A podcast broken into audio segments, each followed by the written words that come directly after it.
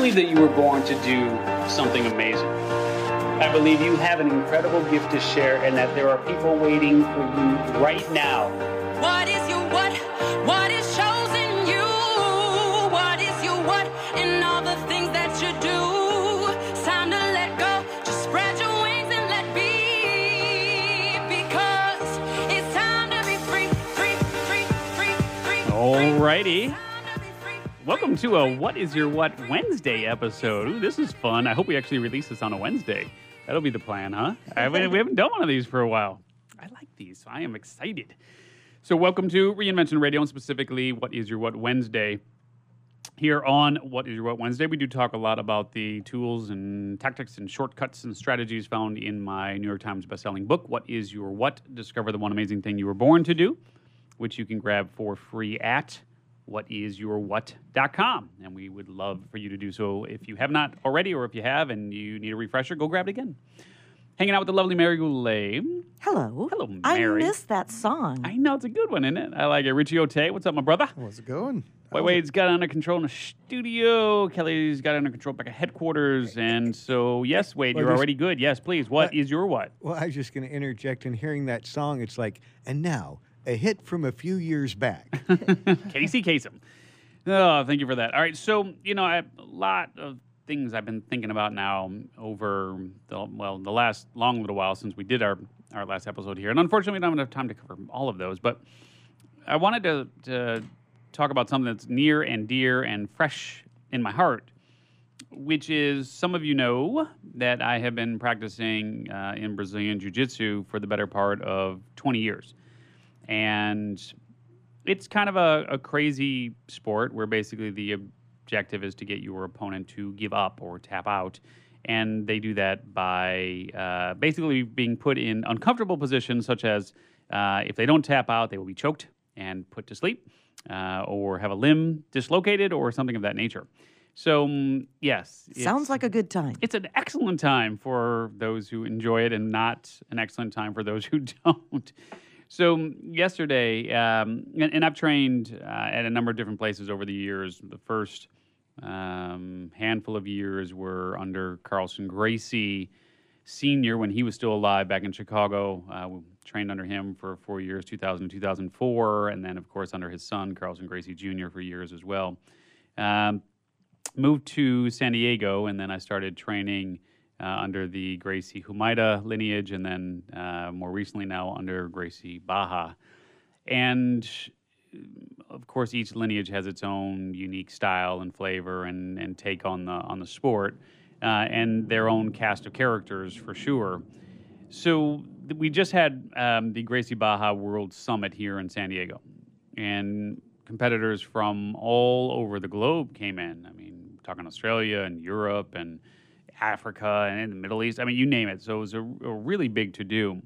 And so for this last week, we've had some of those people come into our school, Gracie Barra San Diego, uh, and and hold seminars and just share what they're doing and their own unique approach to things. And and seminars are great because again, you get a unique perspective on how people do this, what is ostensibly the same thing, Brazilian Jiu Jitsu, but put their own spin on it, their own flavor, et cetera.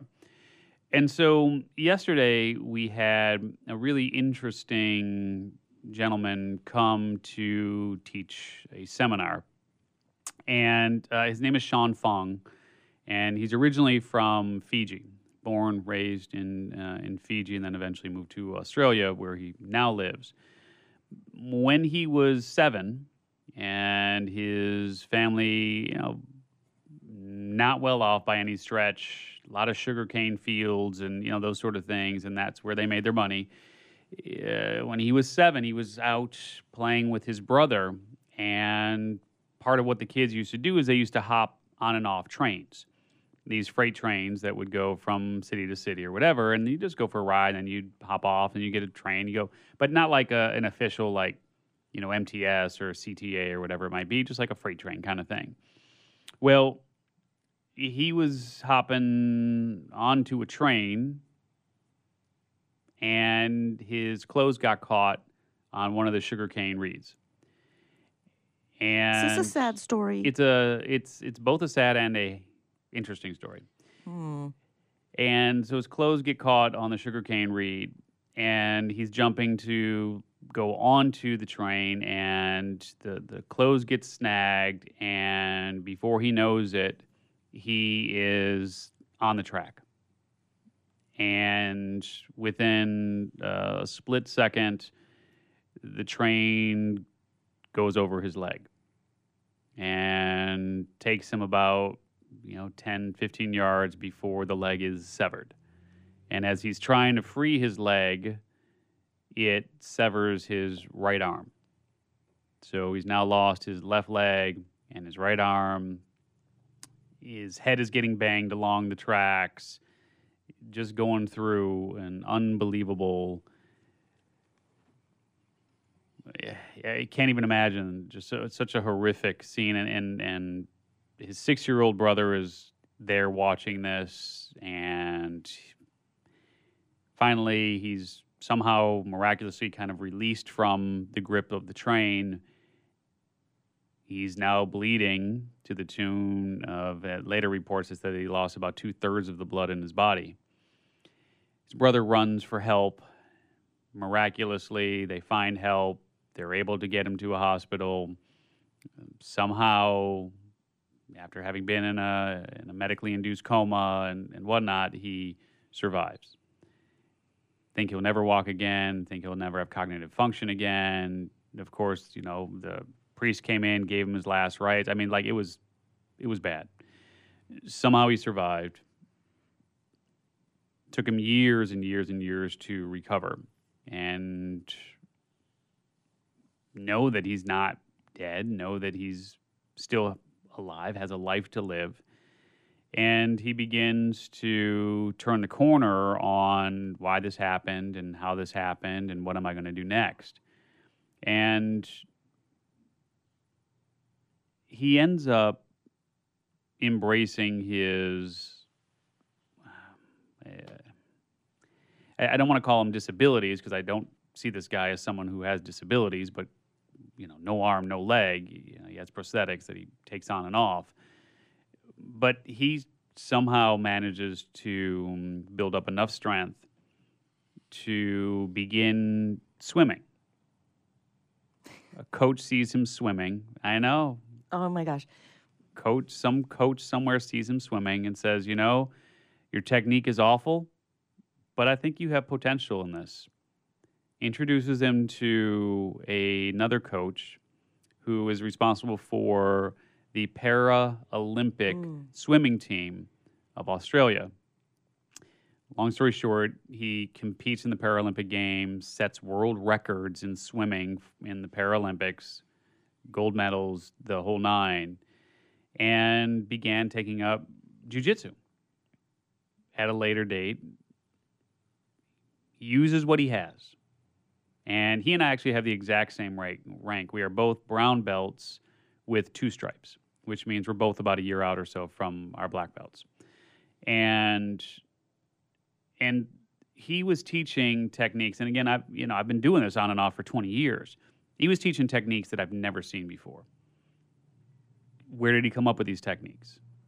Well, he came up with these techniques by using what he has. And when he competes, he doesn't compete with prosthetics. He competes and he has one leg, one arm On the same side? on opposite sides. Oh, balance them out. I guess so, right? And somehow he's been able to use this to his advantage. And somehow he's able to be very competitive in a sport that is quite uh, trying. I mean, it, you know, for for able-bodied people with all of their limbs, it's tough. Yeah, but don't you think that that experience, that huge adverse experience, is what helped or does help a person go deep in resilience? Some Because I would have think perhaps he would not have had a place to go to reach down to be this successful and accomplished without that happen, having happened. agreed. Okay, Yeah, I get a star. you get a star.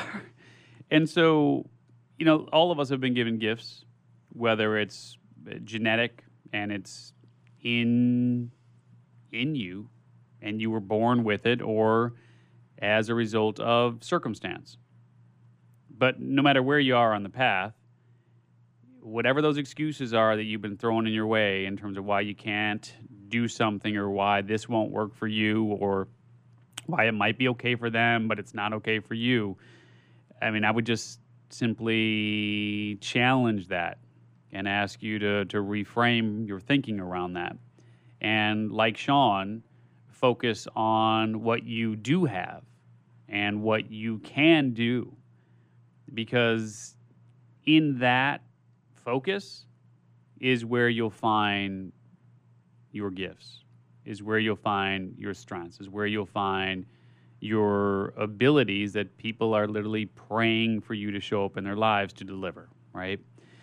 So it was just it was a very humbling experience and and I was honored to be in his presence. I was honored to to be able to learn from him and just know that it's just so easy to get caught up in in what we do what we don't have and why we can't do something as opposed to leveraging the gifts that we've been giving and given and really share those with with strategic abandon. So if you go into uh, my Facebook page, if we're not connected there, uh, please connect with me there. Steve Olsher. Uh, I'm known as America's reinvention expert on uh, on Facebook, but connect with me there. You can see some photos of Sean Fong, F O N G, and um, yeah, Wow. yeah. So use the gifts you've been given, my friend. No matter if they're genetic or by circumstance, they're there, and we're waiting to see them. From Mary Goulet and Richie Ote, White Wade, Kelly Poker, I'm Steve Olsher.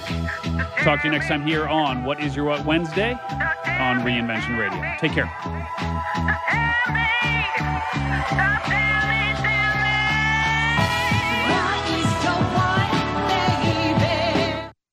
Attention coaches, authors, speakers, and business owners. Please pay close attention to what I'm about to say if you want to secure massive visibility fast and generate thousands of highly qualified leads without spending a dime on advertising or marketing. The easiest way to make this happen is to appear as a guest on the world's most popular podcast. We recently came across an awesome resource that provides detailed contact information for 240 new media influencers who are looking for guests just like you. It's called the Ultimate Directory, and for a limited time, you can get the preview edition of the directory absolutely free. That's right, for free. It's time for you to get the visibility you and your business deserve and connect with the world's leading icons of influence who can make you famous with the push of a button. Get your free preview edition of the Ultimate Directory right now at www.myultimatedirectory.com. That's myultimatedirectory.com.